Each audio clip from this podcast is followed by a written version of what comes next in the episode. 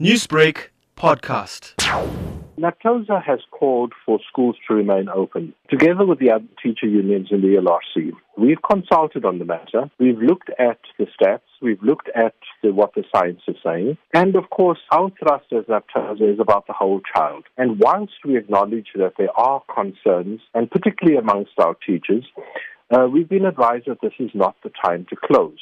We have also made it very clear to the Ministry and the Department of Education that we will be monitoring the situation. And should it change in any area, we won't hesitate to call for a review of the decision. What would be your reaction to other unions who call for educators to strike until schools are shut? Educators have to ask themselves is this a protected strike? Is this one where you could be dismissed?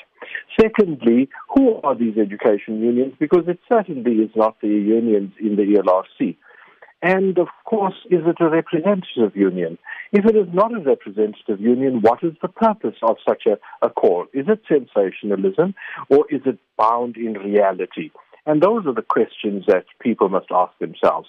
Because when there's a crisis, we would always have people who make uh, calls that that are that bound in the ridiculous simply because it is sensational. When and at what level would your union then call for schools to be shut? We have indicated to the minister that we want to be briefed every other day. And that's exactly what is happening. Our people are in contact with the command councils. And of course, given the differentiated approach, which we've all agreed to, this does mean that provinces could make decisions, districts could make, depending on the situation that is that is happening there. At the moment, we are in discussion about exactly what the Gauteng situation is. And remember, when we look at infection rates outside, it doesn't automatically translate to the schools uh, because primary school children, for example, are less infectious and infected. But our high schools are, are, are a point of concern.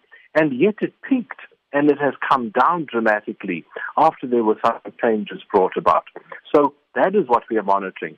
If you are looking for a number and an exact figure, it doesn't work like that. That is not uh, what happens. We look at the situation overall and we consult both education and uh, health experts. Newsbreak, Lotus FM, powered by SABC News.